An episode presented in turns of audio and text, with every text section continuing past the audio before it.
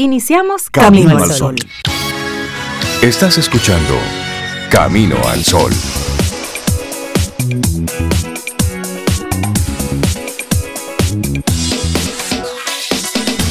Muy buenos días, bienvenidos a Camino al Sol. Es viernes, estamos a cuánto ya? A 25 de febrero, año 2022. Buenos días, Cintia Ortiz, Sobeida Ramírez y a todos nuestros amigos Camino al Sol oyentes. Muy buenos días. Hola, Rey. Muy buenos días. Hola, buenos días. ¿Cómo están ustedes? Laura Sofía, amigos y amigas, Camino al Sol oyentes. ¿Cómo están? Rey, Cintia. Felices, felices, bien cansados, con un viernes que nos encuentra un poquito estrujados, pero bien. Sí, eso se habla de una semana que se hizo algo, que se hizo algo. Así que nada, comenzando el viernes aquí con mucha energía, con mucha, con mucha alegría por estar todos juntos. Y esperamos que así encuentren nuestros amigos Camino al Sol oyentes, no estrujados, felices por empezar un nuevo día. Y aunque estemos estrujados, felices, porque sabes, se pueden dar las dos cosas. Es así. Hay que ponerse contentos, hay que ponerse contentos. porque si, si miramos lo que está ocurriendo del otro lado del mundo, es para nosotros, miren, no, no seamos cositeros en el día de hoy. Es decir, poner la vida en perspectiva. Porque realmente esta semana ha sido, ha sido brutal para el mundo. Sí. Porque pensar que en el 2022 íbamos a estar sumidos en una, en una guerra, en una acción bélica, un país bombardeando ciudades ocupadas por civiles, de verdad. Yo no daba crédito esta mañana cuando veía tempranito las imágenes de los bombardeos nocturnos. Sí, mientras usted y yo estábamos durmiendo, habían bombardeos en esas ciudades, en, en la capital de Ucrania bombardeos importantes. Entonces, bueno, esta invasión de, Rusia hacia Ucrania, pues nos tiene a todos en vilo, porque tiene un impacto en el mundo. De hecho, ya el presidente de la República habla de que hay que revisar el presupuesto, porque el presupuesto tiene su base en el precio del petróleo. Entonces, si hay algo que va a subir evidentemente a propósito de todo esto, son los es el precio del barril del crudo entre otras cosas, solamente para ponerlo en perspectiva. Así es que, eso lo impacta todo. Tiene un impacto, lo que ocurre allá tiene un impacto directo aquí. Por eso hay que estar prestando atención y ser agradecidos del momento que nosotros como país estamos viviendo, pero no, no perder de vista el impacto que tiene cada acción, cada cosa que pasa en cualquier país del mundo. Ya el mundo ni es ancho ni es vasto es chiquito, es, cortico, ni es ajeno. Nos es todo cercano. es así. Ayer veía yo, Rey Cintia, anoche las imágenes. Realmente uno se le, se le, se le pliega el corazón, se le aprieta. Tú sabes, ver personas, familias saliendo de sus hogares así, de manera como repentina, porque el temor a un ataque aéreo es, es la, la, realidad que están viviendo en Ucrania en este momento. Gente refugiadas en estaciones de metro, en bunkers a veces improvisados. Y uno aquí mira de lo más tranquilo. Y Hay que ser agradecido, como dice Rey. Y esos los que no han podido todavía salir del país, que simplemente eh, están en preparativos. Pero ya, por ejemplo, en los bordes, las fronteras con las que eh, Ucrania comparte frontera, y esos países están recibiendo refugiados. Solamente a Polonia han cruzado 29 mil personas el conteo a esta mañana. Y esto apenas comienza. Y esa es gente que cruza, señores, con lo que, tiene encima. Exacto, que es salir corriendo. Y el presidente de Ucrania está un poco molesto con eh, el mundo o como la comunidad internacional, que él dice que estamos defendiendo a Ucrania solos.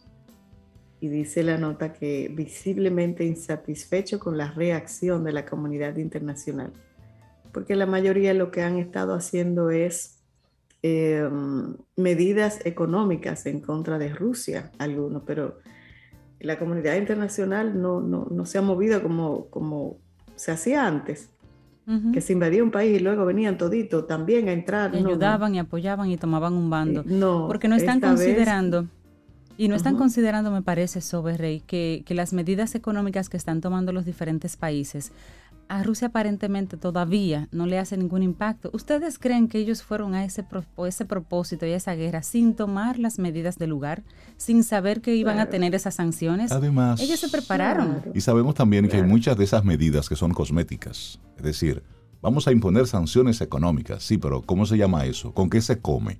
Es decir, realmente cuál es el impacto que eso puede tener. Entonces hay mucho que es de protocolo, hay mucho que es que son acuerdos que si vamos a hacer aquello, no lo vamos a hacer ahora, vamos a hacerlo después. Exactamente. Pero es, es para que veamos esto todo en perspectiva. Así arrancamos nuestro programa. Son las 7:10 minutos. En los titulares vamos a compartirte un poquitito de, de cómo se están desarrollando los acontecimientos, porque no podemos hacernos de la vista gorda ni mirar hacia un lado. Hay una realidad que como mundo estamos viviendo. Ya el tema hoy no es el COVID, el tema hoy es precisamente esta esta guerra, esta invasión de Rusia a Ucrania, que te va a tener un impacto importante en el mundo. Así arrancamos nuestro programa, pero siempre recordándote que estamos conectados a través de estación 97.7 FM y por supuesto, ahí está nuestra página web caminoalsol.do, donde siempre te compartimos todos nuestros contenidos. Y sí, para hoy tenemos una actitud Camino al Sol como cada día, porque ojo, una cosa es lo que está pasando en el mundo mundial y también va en paralelo lo que está ocurriendo en tu mundo, en tu micromundo, que es impactado por lo que ocurre en el mundo completamente, pero hay una realidad. ¿Cuáles son tus agendas? ¿Cuáles son tus temas? Y hoy tenemos una propuesta para ti. Claro que sí, te proponemos como siempre, si no tienes en tu agenda el tema, el nuestro, a ver si te gusta, y se trata de hacerlo divertido sin herir a nadie. Eso es lo que te proponemos, que se trata de hacerlo divertido sin herir a nadie. El trabajo, la decisión, el momento que estás viviendo en este momento. Se trata de hacerlo divertido sin herir a nadie. Siempre esa coletilla al final. hasta el gozo, Cintia. Uno puede divertirse, gozar sin necesidad de herir a otros. Es correcto. Hasta ahí llega.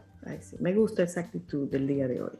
Bueno, y esto tiene una, una inspiración en, un, en una canción, pero sabes que para eso, para eso está la música, para inspirarnos, para conectarnos con ideas, para conectarnos con nuestras emociones.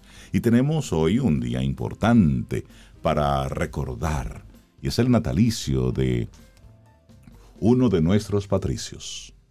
Así es, Así es. Ramón Matías Mella, Matías Ramón Mella, Nació el 25 de febrero de 1816 en Santo Domingo, hijo de Francisca Castillo y Antonio Mella Álvarez, que ese es un detalle. En su acta de bautismo, partida de matrimonio, así como también en su testamento y documentos oficiales, como su designación de ministro de guerra y posteriormente como vicepresidente de la República, por ejemplo, se hace constar que su nombre era Ramón Mella Castillo, precisamente por el nombre de sus padres, Ramón Mella Castillo, que es una confusión que por muchos años hemos tenido, que no se encuentra en ningún documento histórico, salvo algunos poquitos documentos donde él firma como MR Mella, que la gente ha entendido que es Matías Ramón, Mella, pero que los documentos, digamos, oficiales, su, partida de matrimonio, por ejemplo, y el acta de bautismo, dice que su nombre era Ramón Mella Castillo. Así que estamos aprendiendo hoy, conociendo todavía nuestro uno de nuestros padres de la patria. Y otro día importante hoy, Cintia Rey, el carnaval se supone que inicia eh, a nivel mundial eh, un día como hoy. Comienza este año la fiesta tradicional en países cristianos que se celebra antes de la cuaresma, o sea que se inicia con el miércoles de ceniza y acaba el martes siguiente, martes de carnaval. Y en nuestro país el carnaval se remonta al año 1520 durante la época colonial española. Oigan desde dónde viene nuestro carnaval y algunos investigadores afirman que esos primeros actos de carnaval tuvieron lugar con motivo de la visita de Fray Bartolomé de las Casas, cuando sus habitantes se disfrazaban de moros y cristianos. Oye, me hubiera gustado estar en esa época ahí. No, a mí no. Yo como que me, me, conformo con enterarme de la, historia. Son las 7:14 minutos. Arrancamos nuestro programa Camino al Sol. Es viernes, estamos a 25 de febrero. Bueno, y esta es la canción que, que se conecta con, con, nuestra actitud de hoy. Es el tema inspirado en la canción de la película, del musical Cinderella, la nueva versión. ¿eh? Y bueno, sugerida por nuestra productora Laura Sofía. Así es que con ese tema iniciamos hoy. Let's Get Loud, Camila Cabello. Lindo día.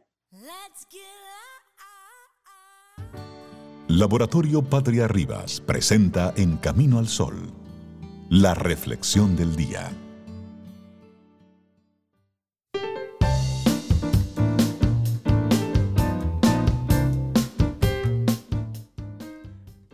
Cuando la diversión se vuelva lo suficientemente profunda, podrá curar al mundo.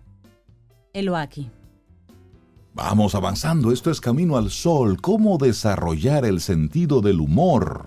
Esa es nuestra reflexión para esta mañana.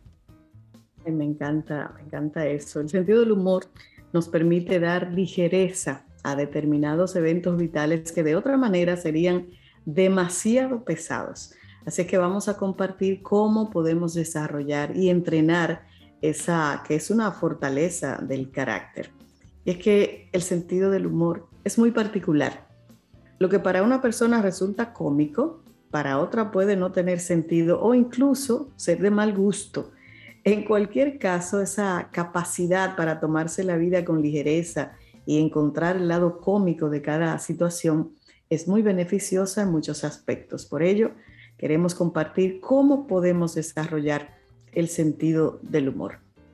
Y además, ¿por qué debes desarrollarlo? Tradicionalmente la psicología se ha centrado en identificar y tratar patologías, carencias y limitaciones del carácter. Afortunadamente, en los últimos tiempos, desde la psicología positiva se nos ha mostrado cómo, al potenciar ciertas fortalezas personales, podemos mejorar nuestra calidad de vida de forma significativa. Y el sentido del humor es una de las más destacadas por Martin Seligman, uno de los principales autores de esta corriente. Aunque no existe una definición única del sentido del humor, podemos describirla como una tendencia a experimentar estados positivos de diversión, de alegría y de ligereza, y de expresarlos mediante la risa. Se trata de una actitud ante la realidad en la que se busca el lado ameno, el lado amable, el lado gracioso, relativizando y buscando activamente experimentar alegría y felicidad. Bueno, y de inmediato, claves para desarrollar el sentido del humor. Número uno, busca motivos para sonreír. El sentido del humor es una actitud. No está tan relacionada con lo que ocurre como con el modo en que decidimos mirarlo. En lugar de ir absorto en tus pensamientos, en tus preocupaciones, comienza a vivir en el presente, descubre motivos para sonreír. Un bebé simpático que te cruzas por la calle, un perro corriendo por el parque, una pareja de ancianos que pasean cogidos de la mano, cualquier pequeño detalle cotidiano puede arrancarte una sonrisa si abres una ventanita al exterior.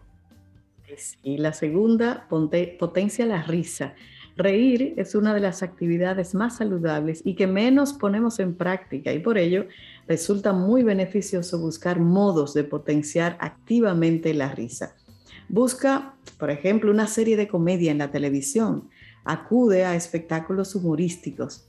Lee las tiras cómicas en los periódicos o sigue cuentas divertidas en redes sociales. Cualquier opción es válida siempre que te haga reír. Si buscas una experiencia más completa, puedes apuntarte a un taller de risoterapia. Qué chulo sería eso. Que dicen que funciona también. Bueno, número tres, toma perspectiva de las situaciones.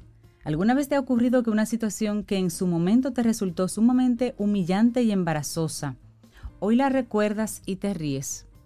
Levanten la mano, yo creo que todo el mundo. Esto es porque ahora con el tiempo eres más capaz de tomar perspectiva y no te sientes tan implicado en la misma. Si tratas de tomar perspectiva de los eventos, distancia de los eventos negativos que te ocurren, podrás encontrarle incluso una parte irónica. Que se te rompa el abrigo el día más frío del año, por ejemplo que se te rompa el pantalón camino a la, entrevista más importante. el traje, de baño dentro del agua y tienes que salir sin traje de baño. Puede resultar sumamente frustrante todo eso y piénsalo, que seguro te ha pasado algo. pero después no se ríe de eso. Visto con perspectiva, es que resulta cómico. Bueno, y en esa misma línea relativiza. En ocasiones nuestra mente nos juega esas malas pasadas llevándonos a magnificar y dramatizar eventos que realmente no tienen tanta importancia. Un buen ejercicio al respecto es relativizar las cosas, pensar en las implicaciones a futuro que tendrá lo ocurrido. Si en 10 días, en 10 meses, esta situación no será más que una anécdota, ¿por qué no tomar las cosas con más calma, con ligereza? Es decir, no seamos cositeros. Exacto. Y aquí la quinta que me encanta, aprende a reírte de ti mismo. Esta es una acción sumamente complicada para muchas personas, en especial para quienes sufrieron burlas o humillaciones durante sus primeros años. No obstante, aprender a reírse de uno mismo mejora la autoestima y nos hace fuertes ante las críticas. Si te resulta demasiado complicado hacerlo en el momento presente, puedes comenzar por rescatar situaciones embarazosas de tu pasado y analizarlas desde un nuevo prisma, desde un nuevo punto de vista, reconociendo lo ridículas o surrealistas que fueron. Y ahí te ríes de ti mismo. y bueno, y por si fuera poco, si puedes ir un poquito más allá, todavía mejor. Haz reír a los demás. Por último, las relaciones sociales son el mejor escenario para desarrollar el sentido del humor. Los chistes, las bromas, aunque sean malas, las anécdotas divertidas pueden ayudarte a mejorar esta habilidad al tiempo que haces de tus interacciones interpersonales una experiencia más agradable y más divertida.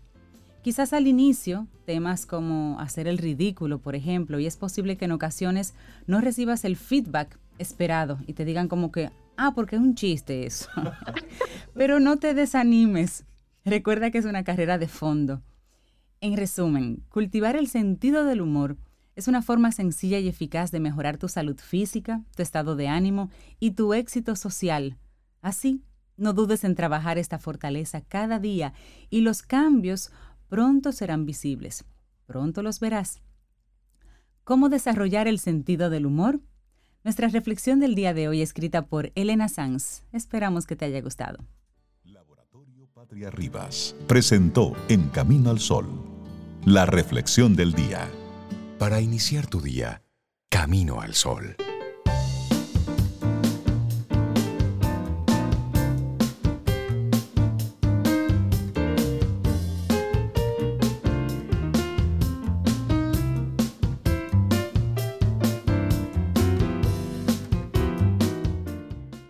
Nuestra siguiente frase es de Jack Foster y dice, divertirse da rienda suelta a la creatividad es una de las semillas que siembras para sacar ideas. Seguimos avanzando en este Camino al Sol es viernes, estamos a 25 de febrero y les damos los buenos días, la bienvenida a Daniel Abreu, el embajador de Camino al Sol en la comunidad de las terrenas. Daniel, buenos días, ¿cómo estás? Muy feliz, muy feliz y, muy honrado de ese, de ese cargo claro. plenipotenciario que, por supuesto. Que de, estar aquí en las terrenas.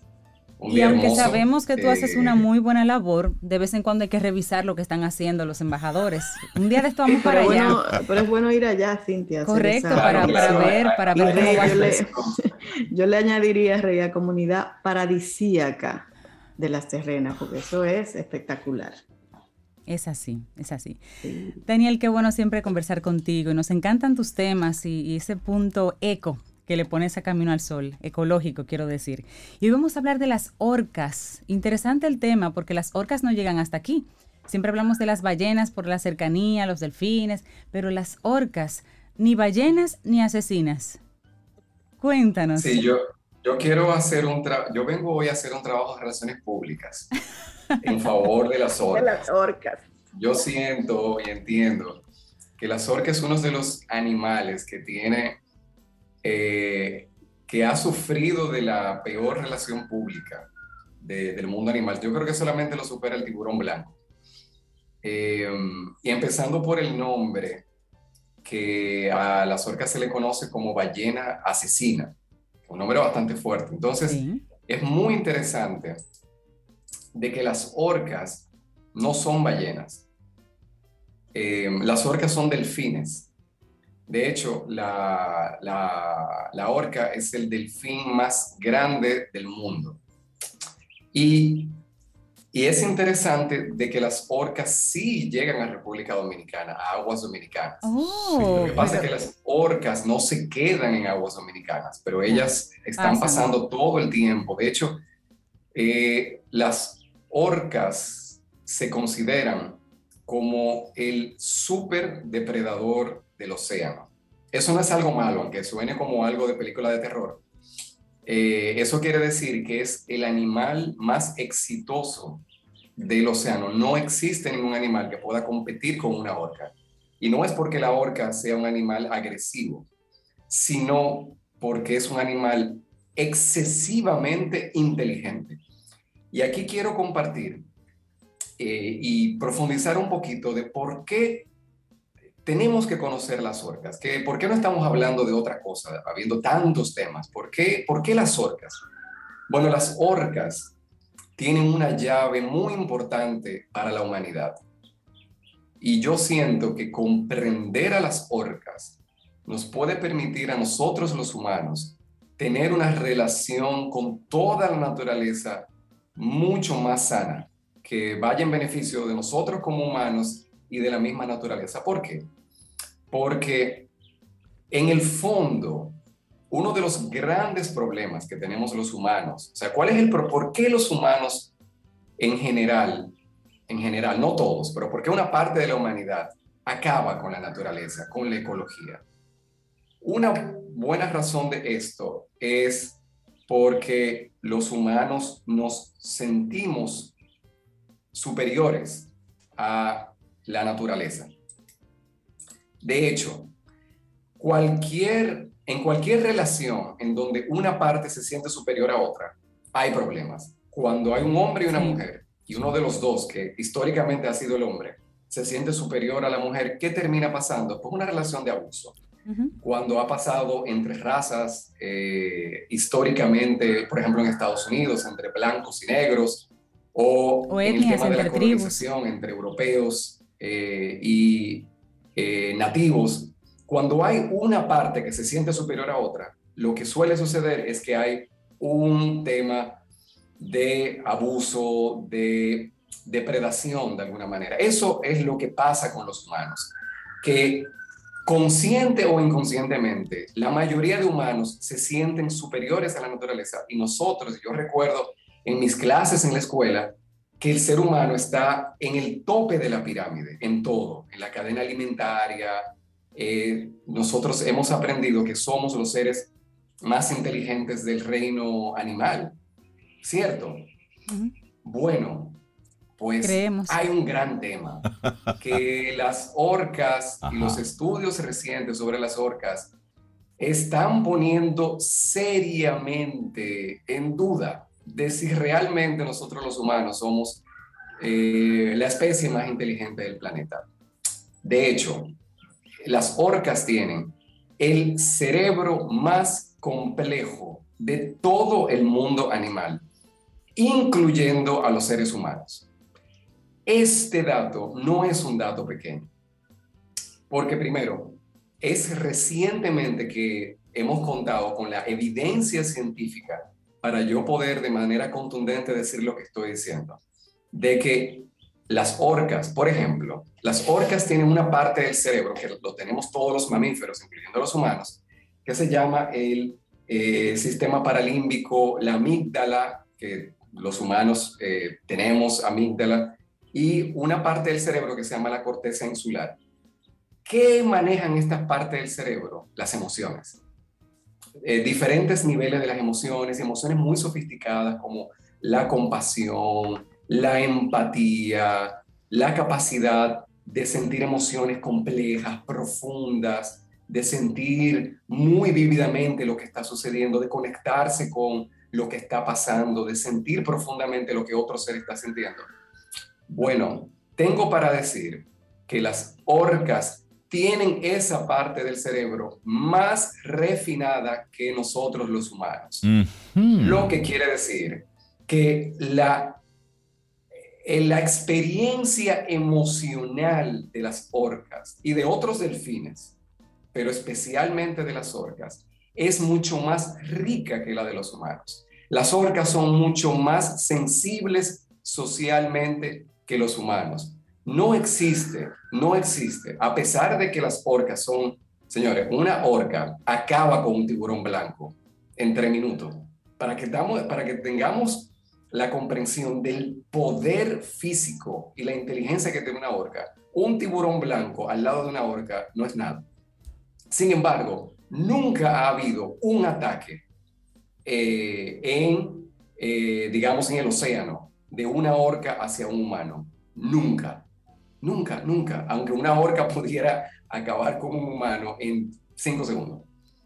A propósito, a propósito de lo que tú estás mencionando, eh, Daniel, tú decías hace un momentito que las orcas sí pasan por República Dominicana, sí pasan por la isla. De hecho, vi hace un tiempo un video de unos pescadores que estaban fuera de la, de la bahía de Ocoa. y ahí ellos estaban mostrando unos, unos videos de, de ballenas orcas pasando. ¿En qué otra, en qué otra zona tienes tú entendido que pasan eh, las, las, orcas. Déjame quitarle la etiqueta de ballenas. Sí, porque ya estamos claros que no son ballenas. Son delfines, aprendí eso hoy. wow. Es, difícil eso de quitarle, porque, son tan grandes que es que son más grandes que algunas especies de ballenas. Sí.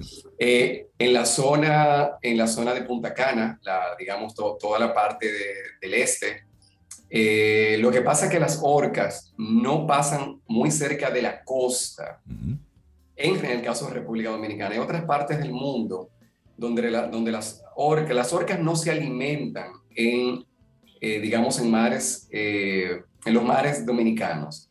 Cuando las orcas se alimentan es cuando ellas se acercan a la costa. De hecho, es muy famoso un grupo de orcas en Argentina que han desarrollado una técnica de caza es insólita. Es el único grupo del mundo, porque una de las cosas que tienen las orcas es que las, las orcas tienen cultura cada grupo de orcas caza de manera diferente, tienen dialectos, así, así como los humanos, eh, por ejemplo, nosotros en República Dominicana y en cualquier país del mundo, nosotros hablamos español en nuestro idioma, pero eh, hay dialectos, habla, hay grupos dominicanos que hablan cibaeño, que tienen una forma diferente de comunicarse. Las orcas de Argentina hablan diferente a las orcas de California, por ejemplo. Tienen, tienen una forma de comunicarse diferente. Esas orcas de Argentina han desarrollado una forma de cazar que aunque son animales acuáticos, ellas salen del agua,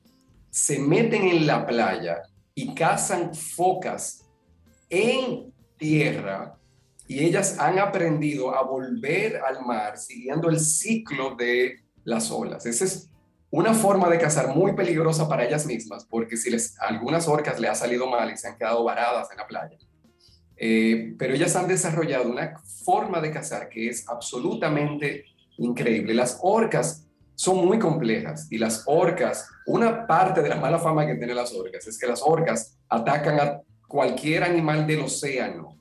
Las orcas atacan a ballenas y las orcas han registrado que son capaces de vencer a una ballena. Las orcas atacan a tiburones blancos, como ya comenté. Eh, las orcas se comen a todo, a todo ser vivo del océano. Y esto no es algo malo. Eh, eso se llama en biología los superdepredadores. Cuando no existen superdepredadores, hay un desorden en el océano. Esa es la especie que mantiene en control toda la cadena alimenticia. Lo que quiere decir equilibrio. que el rol de las orcas es absolutamente necesario para que exista un balance en todo el océano. Y las, las orcas, y esto es eh, muy importante para nosotros los humanos, son el animal del que más se está estudiando el lenguaje. Y en este momento es el animal en el que la ciencia está comprendiendo mejor la comunicación del lenguaje de las orcas. Las orcas tienen una comunicación tan compleja como los humanos y ahora mismo ya estamos empezando a descodificar el lenguaje de las orcas. ¿Qué quiere decir esto? Que posiblemente en poco tiempo nosotros podamos tener una conversación con las orcas. Pero lo oh, que estás diciendo... esto es un paso evolutivo. Miren, que lo estoy, compartiendo aquí en Camino al Sol. Esto es tan grande como cuando el ser humano llegó a la luna, que tengamos la capacidad de comunicarnos con otro ser inteligente. Señores, hay que dejar de buscar inteligencia en Marte. No, hombre, no, es aquí. Tenemos aquí. seres inteligentes en el océano que no hemos aprendido a comunicarnos con ellos, pero estamos muy cerca, muy cerca, porque ya se está, estamos hablando de supercomputadoras que están analizando millones de patrones de lenguaje de las orcas. Y ya estamos identificando cuando las orcas dicen estoy contenta, hola, estoy aquí, llegué, tengo hambre, quiero comer, eh, nos vamos. Sí, eso es muy las orcas son tan complejas, y aquí ya cerrando el espacio de este compartir, porque pudiéramos hablar tantas cosas de las orcas, pero miren, las orcas son tan complejas y son tan parecidas a los humanos en algunas cosas que las orcas se dividen en grupos. Hay grupos de orcas que son como chévere, buena onda, que ellas cazan como peces pequeñitos. Y hay otras orcas que son como las orcas así como tigres, digamos, hablando en dominicano, como orcas eh, que son como muy intensas. Con, la pandilla, las que se apandillan. Caza muy, muy, mucho más agresivas. Al punto de que hay grupos, o sea, hay orcas que cazan delfines y son las orcas que hacen los viajes, o sea, están cazando a sus propios primos. Exacto. para ser claros. Eh, son las orcas que hacen los viajes oceánicos más largos, las que viajan más en el océano. Hay otros grupos de orcas, sobre todo en las costas de Canadá, que no viajan mucho. Ellas se quedan ahí como en, la, en una zona relativamente corta de las aguas canadienses. Entonces, las orcas de Canadá defienden de las otras orcas que vienen a cazar delfines a, los, delfines. los delfines de la zona de Canadá. Entonces, fíjense qué animal más complejo que tiene un grupo que caza y otro grupo de las mismas orcas que no deja que casen a los delfines de esa zona dicen, mira, no, estos son mis amigos, Tú no vienes aquí a hacer desorden. Tú puedes o pensando en que ellos son los que tienen el derecho de cazarlas. Y las orcas de Canadá mandamos nosotros aquí. Así que ustedes, orcas de por allá abajo, de Argentina, sigan caminando por ahí, que ustedes no son de aquí.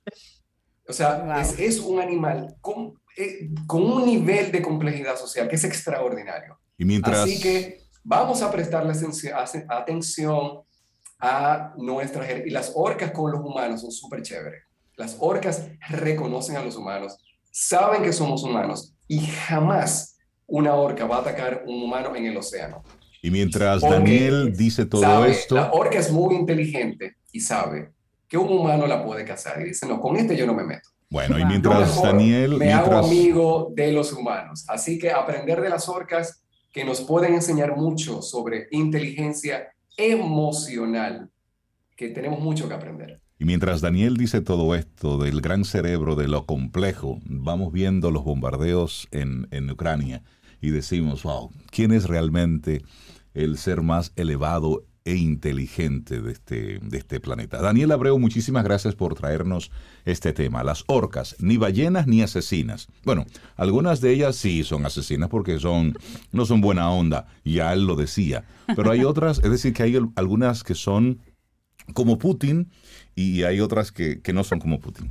Es decir, que son más chéveres, son más buenas. hay un grupito, pero en general las orcas son un animal muy chévere. Daniel, que tengas que excelente día. Con esta canción del gran Michael Jackson, que hizo este trabajo también de relaciones públicas, apoyando a esa película que ha ayudado tanto a que nosotros le tengamos más cariño a, las orcas, la, la, película muy popular eh, hace un par de décadas, Free Will, Free Willy, eh, donde pudimos apreciar el, el, lado bonito de las orcas, porque las orcas solamente se ponen muy violentas cuando se les quita su libertad. Así que a seguir conociendo a nuestros primos en el océano. Excelente, Daniel, que tengas excelente día. hablando con ellos. Buena. Gracias, Daniel. Will You Be There? Esa es la canción a la que hace referencia. Michael Jackson. Vida. Música Noticia.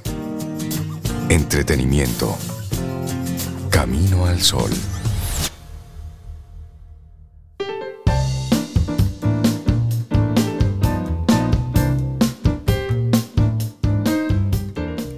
Nuestra siguiente frase es de Will Thomas y dice, no hay miedo cuando te diviertes. No hay miedo cuando te diviertes. Aquí estoy leyendo un mensaje. Eso es bueno y es malo. sí, porque hay gente que se divierte haciendo bellaquerías eh, sin miedo. Sí, como que. Eso es bueno y malo. Como decimos en el Cibao, como que le retosa la maldad. Sí. Me gusta eso. Tan poético, retosa la maldad. La palabra es bonita, retosar. Y entonces hay una persona que está envidiosa. Sí tiene envidia de no estar aquí en la cabina y dijo, y, oye lo que escribe, el lunes ya comenzaré a ir en vivo a esa bella cabina. Me da envidia ver tanta gente chula en vivo. ¿Y a quién se referirá? Y yo desde lejos, yo misma, yo reconozco que yo puse ese mensaje porque estoy viendo a una gente de esa chévere que me gustaría saludar así en abrazo. ¿Y a, quién, ¿a quién tú estás viendo entonces? Oh, a Diego Diego Jar. Le vamos a abrazar por ti, Sobe, tranquila. Diego Jar, cantautor dominicano, semifinalista en Dominicana Got Talent. Sí, sí, sí, pero él es Camino al Sol oyente y forma parte del grupo de gente que nos gusta y que estamos muy felices de tenerte aquí en casita, Diego. Bienvenido y buen día. Yo feliz de siempre volver para acá con ustedes. Bueno, y con Diego tenemos muchas cosas buenas que, hablar. Sobre todo echar para adelante, Zoe. Sobre todo eso. Diego, la última vez que te vimos fue en el concierto de Pedro Guerra. Sí. Te disfrutamos en vivo. Háblanos de esa experiencia.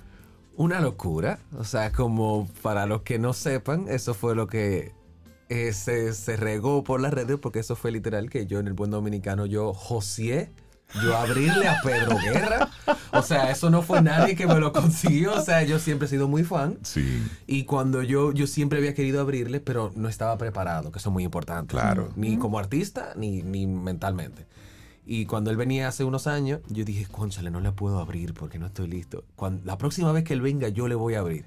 Vi en el momento en que él lo posteó, yo no lo pensé dos veces. Le dije a mi novia, oye, voy a hacer una locura, hablamos ahora. Y fui así, le dije, en su post le dije, hola, yo soy Diego Yar, yo soy cantautor, yo tengo canciones, tú no me tienes que pagar, yo tengo mi piano, yo voy, si tú quieres, sí, si no, no importa, Dios. Así Ma, yo te pago para que tú me dejes cantar. Le escribí por DM a la productora que lo traía y le dije, mira, lo mismo, yo le escribí al señor Pedro Guerra, yo no sé si esto es una ofensa, pero yo soy Diego Guerra. y a los, invertida, al otro día me dijeron, en verdad, nos interesa mucho tu propuesta. Espéranos una llamada, espéranos nuestro mensaje el otro día. Y al otro día fue, ok, estás aprobado, vas a abrirlo. uf, uf. Pero ¿qué ocurrió ahí? Ahí ocurrió un sueño, un deseo, estar preparado y hacer la tarea. Hacer la tarea. Y de eso se trata. De eso se trata. Atreverse. No, y, cuando yo fui para allá y vi a Pedro Guerra en persona, yo me volví loco. Yo estaba temblando, pero para mí fue increíble. O sea, después de que todo acabó y canté, para mí fue como muy surreal y yo mismo me di mi palma en la espalda. Y yo cuando estaba solo dije, Diego, atento a chiste, lo conseguiste. Pero es eso. Y además, lo hiciste, muy bien. Estuvo a la altura del evento, lo disfrutamos, la gente alrededor de nosotros lo disfrutó. gracias a Dios. Te vivimos y estábamos muy contentos, muy orgullosos de ti. Gracias. Así que ese joseo te salió bien. y además de nosotros, la gente que estaba en el teatro también, como que disfrutó a Diego por los aplausos y la reacción de la gente. Sí, no, fue, muy, bonita, muy, muy, honesta, verdad. Y nos, nos has dado una, una gran lección tempranito en la mañana y creo que sirve de motivación. Hay mucha gente que, que tiene el deseo, hasta que lo, y lo verbaliza inclusive, pero de, de, desearlo, de verbalizarlo, a hacerlo, hay un trecho.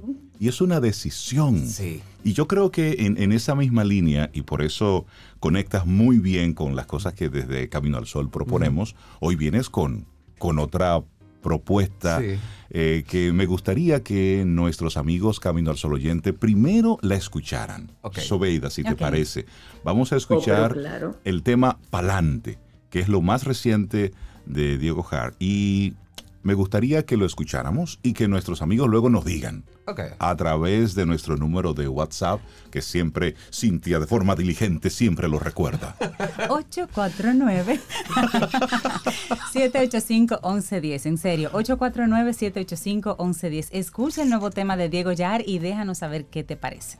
Sobe. ¿Sabes, Rey? Que antes de, yo ver el guion para el día de hoy, yo tenía ya seleccionado ese tema. Oh, es sabía que Diego venía, ya yo lo tenía en el playlist.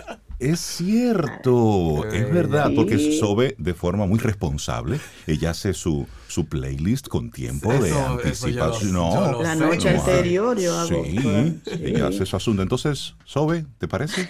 El escenario es todo, es todo tuyo, Sobe. Claro, ahí va. Pero eso está chévere, eso me gusta, me encanta, esa, esa intención y esa energía. Diego Yar, ¿cómo, cómo surge Palante? Palante, mira, Palante surge en el medio de la pandemia, obviamente, cuando estaba en su buena, 2020, creo que, ¿verdad? Cuando sale. Y yo estaba en el medio de Got Talent también. Y yo quería, como que para la final, fue un intento fallido, yo quería tener algo así para la final de Got Talent. Ok. Pero eh, cuando empecé a escribirla, me di cuenta que por la premura de tener la lista, la estaba sacrificando. Ok. Y entonces dije, yo no voy a hacer esto. Yo no voy a, no voy a matar la intención tan buena que tengo de hacer algo bien para por una competencia. Entonces dije, no, no la voy a hacer. Entonces seguí desarrollándola con el fin de que eventualmente, cuando las cosas empezaran a marchar bien para nosotros, yo iba a sacar esta canción en el momento oportuno para decir, ok, vamos para adelante entonces. Entonces fue una canción que desarrollé y yo creo que me inspiró mucho, obviamente la frase pa'lante, porque es una cosa que decimos, una, una palabra que decimos cada cinco segundos en cualquier contexto.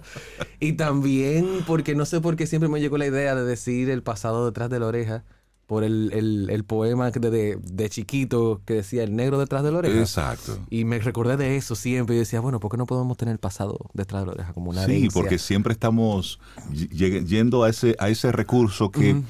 Para los fines no trae nada positivo. Exactamente. Sino es, es, me gusta, me gusta esta propuesta de pa'lante y mira, ¿y qué, qué, dicen nuestros amigos Camino al Sol Mira, dice Príamo Jiménez, excelente interpretación, gran contenido. Dice Marisol Sánchez, es un tema excelente, muy motivador, muy tierno. Éxitos, oh, Diego. Qué lindos. Dice Leticia Palante, me gusta. La música está súper animada, alegre, la letra bonita, positiva, me encantó. Y por ahí siguen las flores para ti, te, pasaremos otras. me gusta que no quisiste zancochar las cosas. No. Y el valor del tiempo que en, esta, en esta etapa lo queremos todo rápido, lo queremos todo para ayer, lo queremos de inmediato y que no nos cueste ningún tipo de esfuerzo. ¿Dónde te, refugias tú como artista para, para darle tiempo al tiempo? y sacar siempre un producto cuidado, trabajado, rumiado, si se quiere. Claro, sí, para mí eso es algo que yo siempre tengo que luchar conmigo para no sacrificar, eh, ¿cómo se dice? Calidad por tiempo, por premura. Entonces yo siempre lo que hago es eso, algo que al principio hacía de manera inconsciente, pero ahora lo hago consciente como mi proceso. Y es que voy trabajando las canciones por partes. Y entonces, por ejemplo, si hago un verso, cuando lo tengo y creo que me gusta, entonces lo suelto por una semana o dos. Para no viciarme de esa idea. Entonces, cuando vuelvo dos semanas después y lo vuelvo a cantar, yo tengo ya mi, mi, filtro, que es que si me sigue gustando, después de que escuché cosas en la ah. radio, canciones de otra persona, si lo escucho de nuevo y digo, ok, eso está muy bueno, está moderno. Hay algo. Hay algo. Pero si yo lo vuelvo a escuchar después de dos semanas y hago, eh, como que no, eso no sirve. O, bueno, no sirve. A mí me gusta mucho también reciclar cosas. O sea, por ejemplo, hay algo que no me gusta, de repente, bueno, quizá me sirve para otra cosa. Entonces lo, guardo y lo uso, sí. Pero siempre, siempre trato de, guardar la calidad importar, sin importar el tiempo. Eso para mí es óptimo porque es algo que estoy tratando de crear como, como mi propia marca, como la calidad siempre en, el, contenido musical y lírico. Diego, ¿y tú escribes una canción a la vez? ¿O tú te inspiras en diferentes ideas y líneas y, escribes un poquito de esta, el estribillo de la otra, el coro de otra? Sí, justamente o sea, yo usualmente me gusta escribir una canción a la vez, pero como las personas ¿verdad? que trabajamos en el área creativa, sufrimos, sufrimos de bloqueos creativos, o sea, que son muy reales. Lo que pasa es que uno no se puede quedar simplemente, ah, sí, bloqueo. No, o sea, hay que buscar estrategias para que el bloqueo no te dañe todo. Por supuesto. Entonces lo que hago es precisamente eso, que empiezo a escribir varias canciones al mismo tiempo. De modo de que si estoy en el coro de una, y no me sale, digo, ok, pues te dejo aquí, déjame ir al verso de esta, a ver qué me pasa. Ahora. Y si no me sale, pues me voy entonces al precoro de aquella. Y así voy como que migrando precisamente para sentir que no estoy estancado. Es decir, tú practicas más o menos aquello de Picasso, de que la creatividad o la inspiración que cuando te llegue te encuentre trabajando. Sí, no, por ejemplo, yo cada vez más, y esto va a sonar un poco radical para los artistas, cada vez menos, perdón, yo creo en las musas porque yo bajo, yo creo las musas, yo mismo las bajo, las encuentro. Claro. O sea, hay veces, por ejemplo, que cuando no me llega ningún tema, yo simplemente voy a YouTube y busco periódico, busco historias, busco cosas así. Sí, que te sirvan de, claro. Y, y, la música, la letra, la haces simultáneamente. ¿Qué va primero? ¿Qué, ¿Qué te resuena primero? Sí, usualmente, casi siempre primero es la música, porque antes de yo ser eh, compositor, vamos a decir, formal con letras. Yo siempre fui músico. Entonces, casi siempre empiezo con música, tarareando, grabo las, las cosas en mi celular para que no se me olviden. Pero sí hay veces, por ejemplo, que a mí me pasó, por ejemplo, con Palante específicamente, que cuando definí que la canción iba a ser Palante, fue con la letra. O sea, con la frase Palante, yo dije, ok, yo no sé qué voy a hacer, pero es con Palante. Entonces, con Palante lo que se me ocurrió la idea fue, digo, ¿cómo hago algo que sea corto, jocoso, light, pero que sea bonito. Y no sé por qué, me recordé, creo que fue porque vi unos niños, que cuando los niños cantan de la manera más ingenua, siempre lo ponen a hacer algo como la, la, la, la, la, la, la, ¿verdad? La, la, la, la, la, la. Y yo digo, bueno, pues vamos para la, la, la, la, la, la, la, la, la, la, la, adelante. Ya, para la, la, la, la, adelante. Ya no puede ser más sencillo de ahí. Y creo que fue una apuesta arriesgada, porque yo después decía como que no se va a ver como música infantil eso, pero aparentemente no y yo creo que ha funcionado, está funcionando. Y, creo que funciona muy bien. Hace unos días veía un, post que puso nuestra queridísima Edilenia Taktuk, precisamente haciéndose eco de la canción. Y ella en lo que decía, te daba las gracias por, por la canción, por, la, por la actitud. Y, y, te pregunto, cuando haces esta propuesta y las personas se hacen eco y de una forma u otra, vibras en la misma frecuencia de la intención y cómo la gente la está recibiendo, que a veces no sucede. Tú la haces con una intención, pero la gente la recibe y eso tú no puedes controlarlo. ¿Cómo tú recibes ese tipo de, retroalimentación sobre tu trabajo? Eh, fíjate que eso, eso para mí es un poco complejo.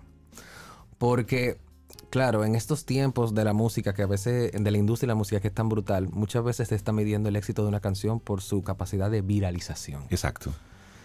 Y eso es un arma de doble filo, porque no necesariamente, porque han habido veces que yo, por ejemplo, de la manera más honesta puedo decir, me angustio si de repente una canción no se viraliza como por el país entero. Claro. Pero al final cuando vuelvo, o sea, lo que hago es que vuelvo como al centro. Digo, Diego, ¿por qué tú lo hiciste? O sea, ¿por qué tú lo hiciste? No, olvídate de que, de que te, haya, te hagas viral mundial en TikTok. Olvídate de que seas la última sensación. No, ¿por qué tú lo hiciste? Tú lo hiciste para que alguien y para que el, pueblo eventualmente se sienta bien agradable. Claro. Y eso puede ser una sola persona, y pueden ser 10, pueden ser mil, pueden ser 50 mil. Y es ahí la diferencia entre entretenimiento y un trabajo artístico. Exactamente. Y creo que ahí es donde nosotros hemos ido confundiendo. Tú como artista, tú tenías que sacar eso de ti. Sí. Punto. O, sea, tenía que hacerlo y, y, lo quería hacer con, no te voy a negar que sí lo hacía con intención de que fuera un poco más... Eh, light que lo que yo hago, que usualmente es un poco más denso, pero sigue siendo con una intención artística. Por supuesto. Entonces, para mí, es muy bonito cuando veo que, que poco a poco, y mira cómo son las cosas tan bonitas, o sea, cuando yo creo que ya digo, bueno, la canción ya no va a seguir caminando, ya como que pasó el boom, es todo lo contrario. Mientras va, siguen pasando los días, más, personas me van escribiendo. La misma Edilenia, ella, ella lo reposteó y yo ni sabía. Fue alguien que me lo dijo. ¿Tú viste que Edilenia reposteó tu cosa? Y yo, ¿qué? y entonces es muy bonito porque en el momento en que tú vuelves al centro, ¿y por qué lo estás haciendo? Y no pensando en la viralización, en la fama, en todo eso, tú te relajas. Claro. Pero entonces aprecias más lo que está pasando de manera orgánica. Y permites al universo que tome eso y lo Exacto. Y ya yo digo, tú sabes que yo hice mi trabajo, lo hice de la forma más honesta posible, lo hice de la forma más bonita. Ya, quien quiera que la quiera y Soltarlo. Claro. hacer y soltar. Diego, ¿y qué sigue? ¿En qué estás? Ah.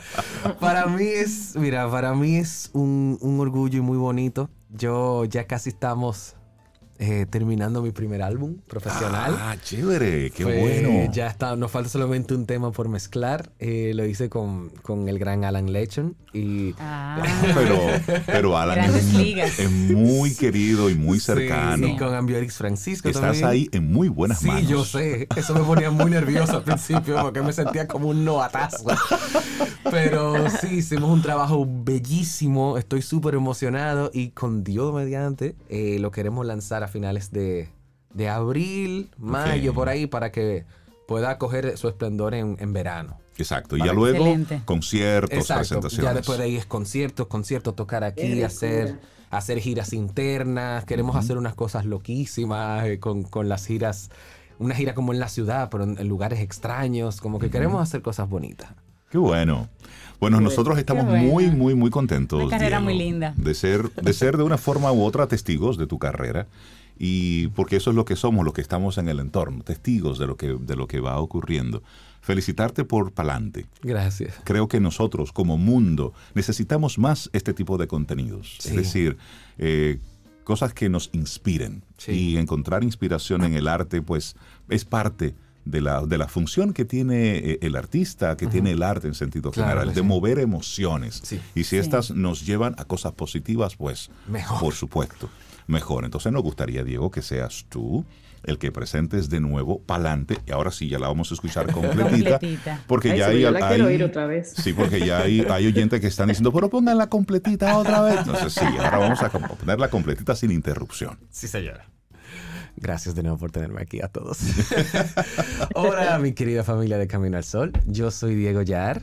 Eh, y nada, espero que se disfruten con todo el cariño del mundo mi nueva canción, Palante.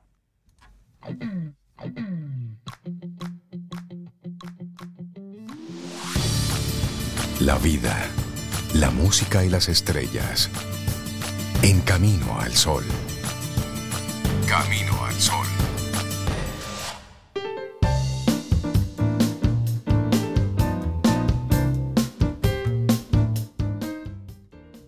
Dice Lauren Lee que la felicidad es vivir una vida con diversión, amigos y libertad.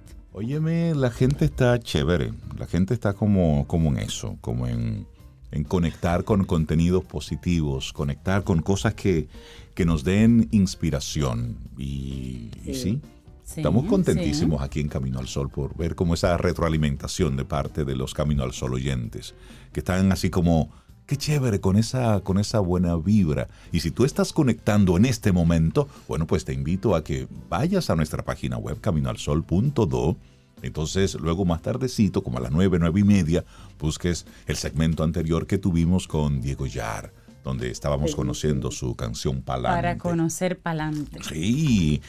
Y bueno, Sobe, y el programa también sigue para adelante. Pero, pero que si sigue para adelante. Ah, con no.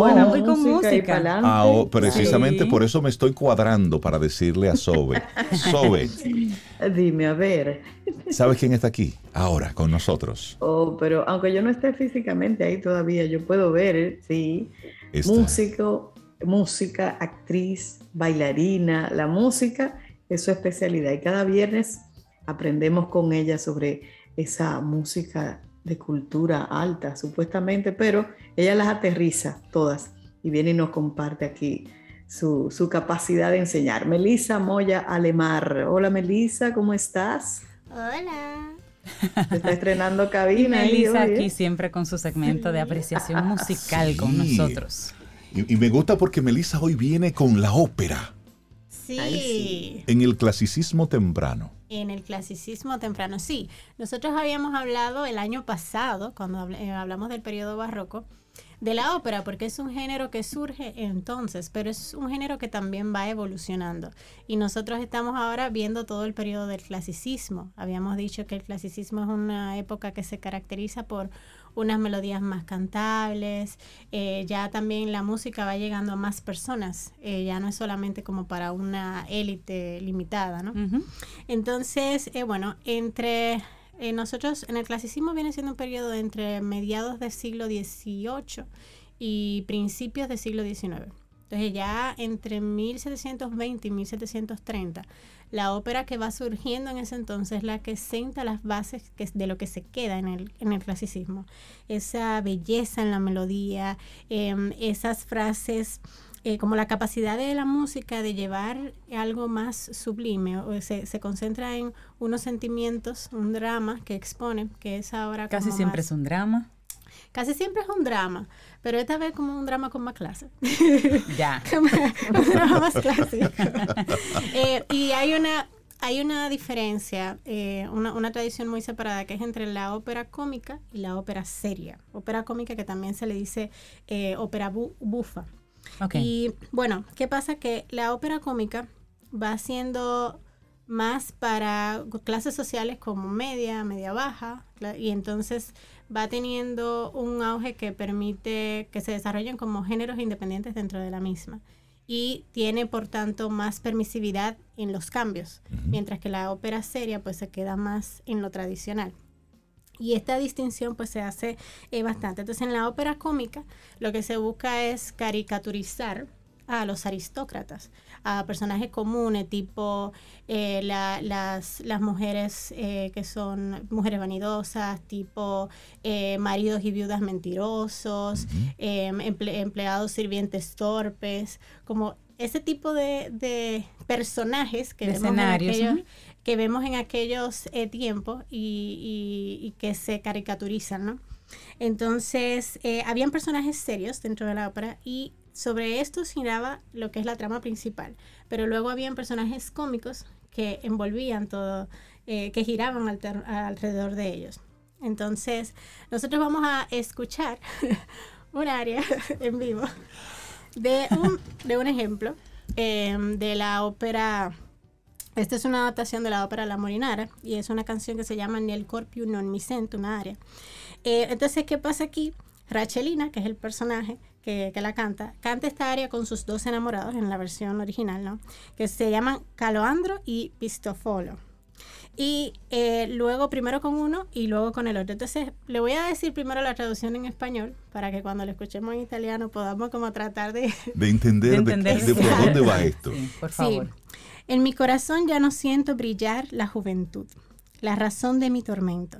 Amor, tú eres el culpable. Me provocas, me masticas, oh, Dios. me picas, oh, me pellizcas. Oh, my Dios. ¿Qué es esto? Ay de mí. No, literalmente dice, ¿qué es esto?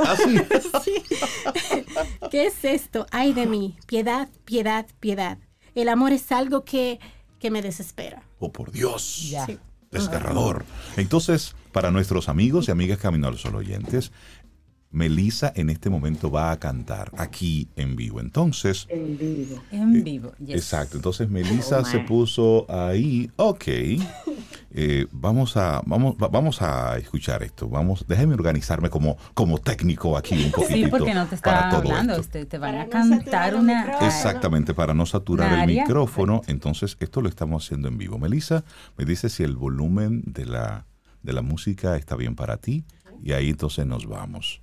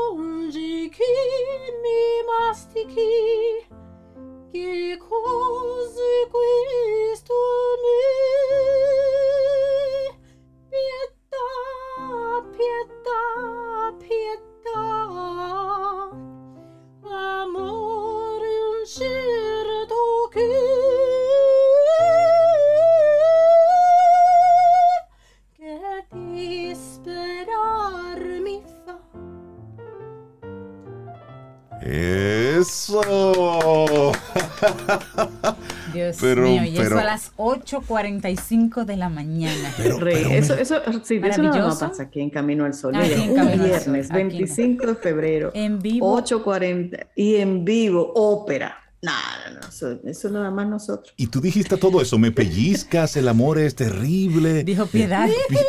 Oye, suerte, suerte que lo dijo antes, tú sabes, para uno poder comprenderlo. Melissa, estas, estas óperas, ¿qué, tiempo duraban estas presentaciones? ¿Cuántas personas se involucraban? Eh, bueno, las óperas cómicas eh, podían tener, por ejemplo, seis personajes y giraba todo en torno a ellos. En este periodo Todavía no hay, eh, por ejemplo, los coros son un poco más escasos, eh, son más escasos como la orquesta no tiene tanto protagonismo. O sea, es un periodo donde la orquesta, por ejemplo, sola toca en la obertura y, para darle eh, también una parte un poco más dramática antes de un, como introducción en una canción, que lo vamos a ver en, en la segunda área más adelante.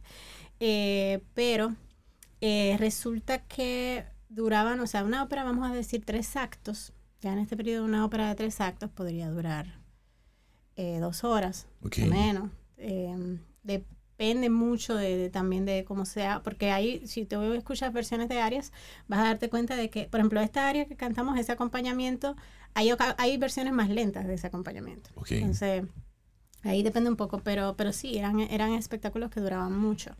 Eh, y de hecho, habían también intermedios.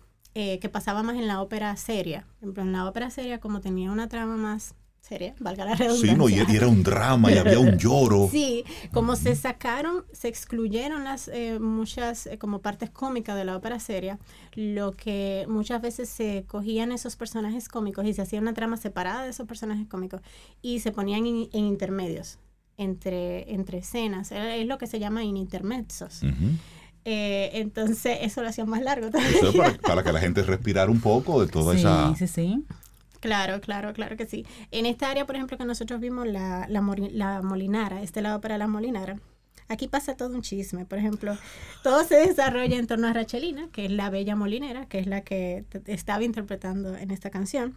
Y entonces por ella suspiran un notario, un varón, un gobernador, y todo se, se arma, se arma ese lío por, por esa conquista, ¿no? Entonces eh, había muchas veces como que se giraba los temas románticos, o sea, de intrigas de amor y, desamor, eh, también lo que es infidelidades, todo ese como, vamos a decirlo así, también morbo que podía tener la sociedad frente a personas eh, también de clases, tú sabes, alta, que se supone que eran correctos y que y que no podían verse en, en, cierto tipo de debilidades. Exacto, envueltos en cualquier tipo de, escándalos. Entonces, nos tienes una segunda propuesta. Yo tengo una segunda propuesta, sí. sí, eh, bueno, la segunda propuesta es de las bodas de Fígaro. Primero, mm. sí, eh, oh. en el caso de las bodas de Fígaro, pues ahí está eh, la condesa, que ella sufre de infidelidad de su marido. Eh, el conde, porque entonces se enamora de una Susana. Y luego eh, Susana, que se va a casar con Fígaro, que se le llama las bodas de Fígaro, eh, pues aquí pasa todo una trama donde entonces quieren, él se, o sea, él, se empeña como en conseguirla. Al final no termina trágico. Bueno, no quiero dar spoiler, quiero que la vean, de verdad. no termina nada trágico, termina bien. Pero en esta área que, que voy a interpretar, la condesa, esta es una ópera cómica también, eh, pero esta parte, por ejemplo, eh, esta es un área donde se resalta como la parte quizá más seria de la condesa, donde se ve como ese sufrimiento que ella está sintiendo en ese momento por la infidelidad de su marido, porque ella está enamorada de su marido. Y entonces es como poniendo una pausa a esa alegría que tiene el espectáculo en general y entonces un área como más delicada, más grave. Y aquí vamos a ver que en la introducción también para darle mayor drama, la música instrumental es más larga. Ok. Entonces, bueno, esta se llama Por Amor Cualquier Istoro, que es de la, la boda de Fígaro. Y eh, bueno, en esta área es la condesa expresando su depresión, su abandono, infelicidad. Y dice el área, concede amor algún descanso a mi dolor, a mis suspiros, devuélveme a mi tesoro o déjame al menos morir. Óyeme, pero. Eh, pero está mala la condesa. no, pero era, un asunto. Entonces, tenemos aquí en vivo a Melissa Moya con... Por si amor, cualquier historia. Eso mismo. Entonces, de Fígaro. Entonces, música maestro, déjame ponerme enfrente a... Esa ópera, ¿eh? Ah, esto, esto es de Mozart, aquí va.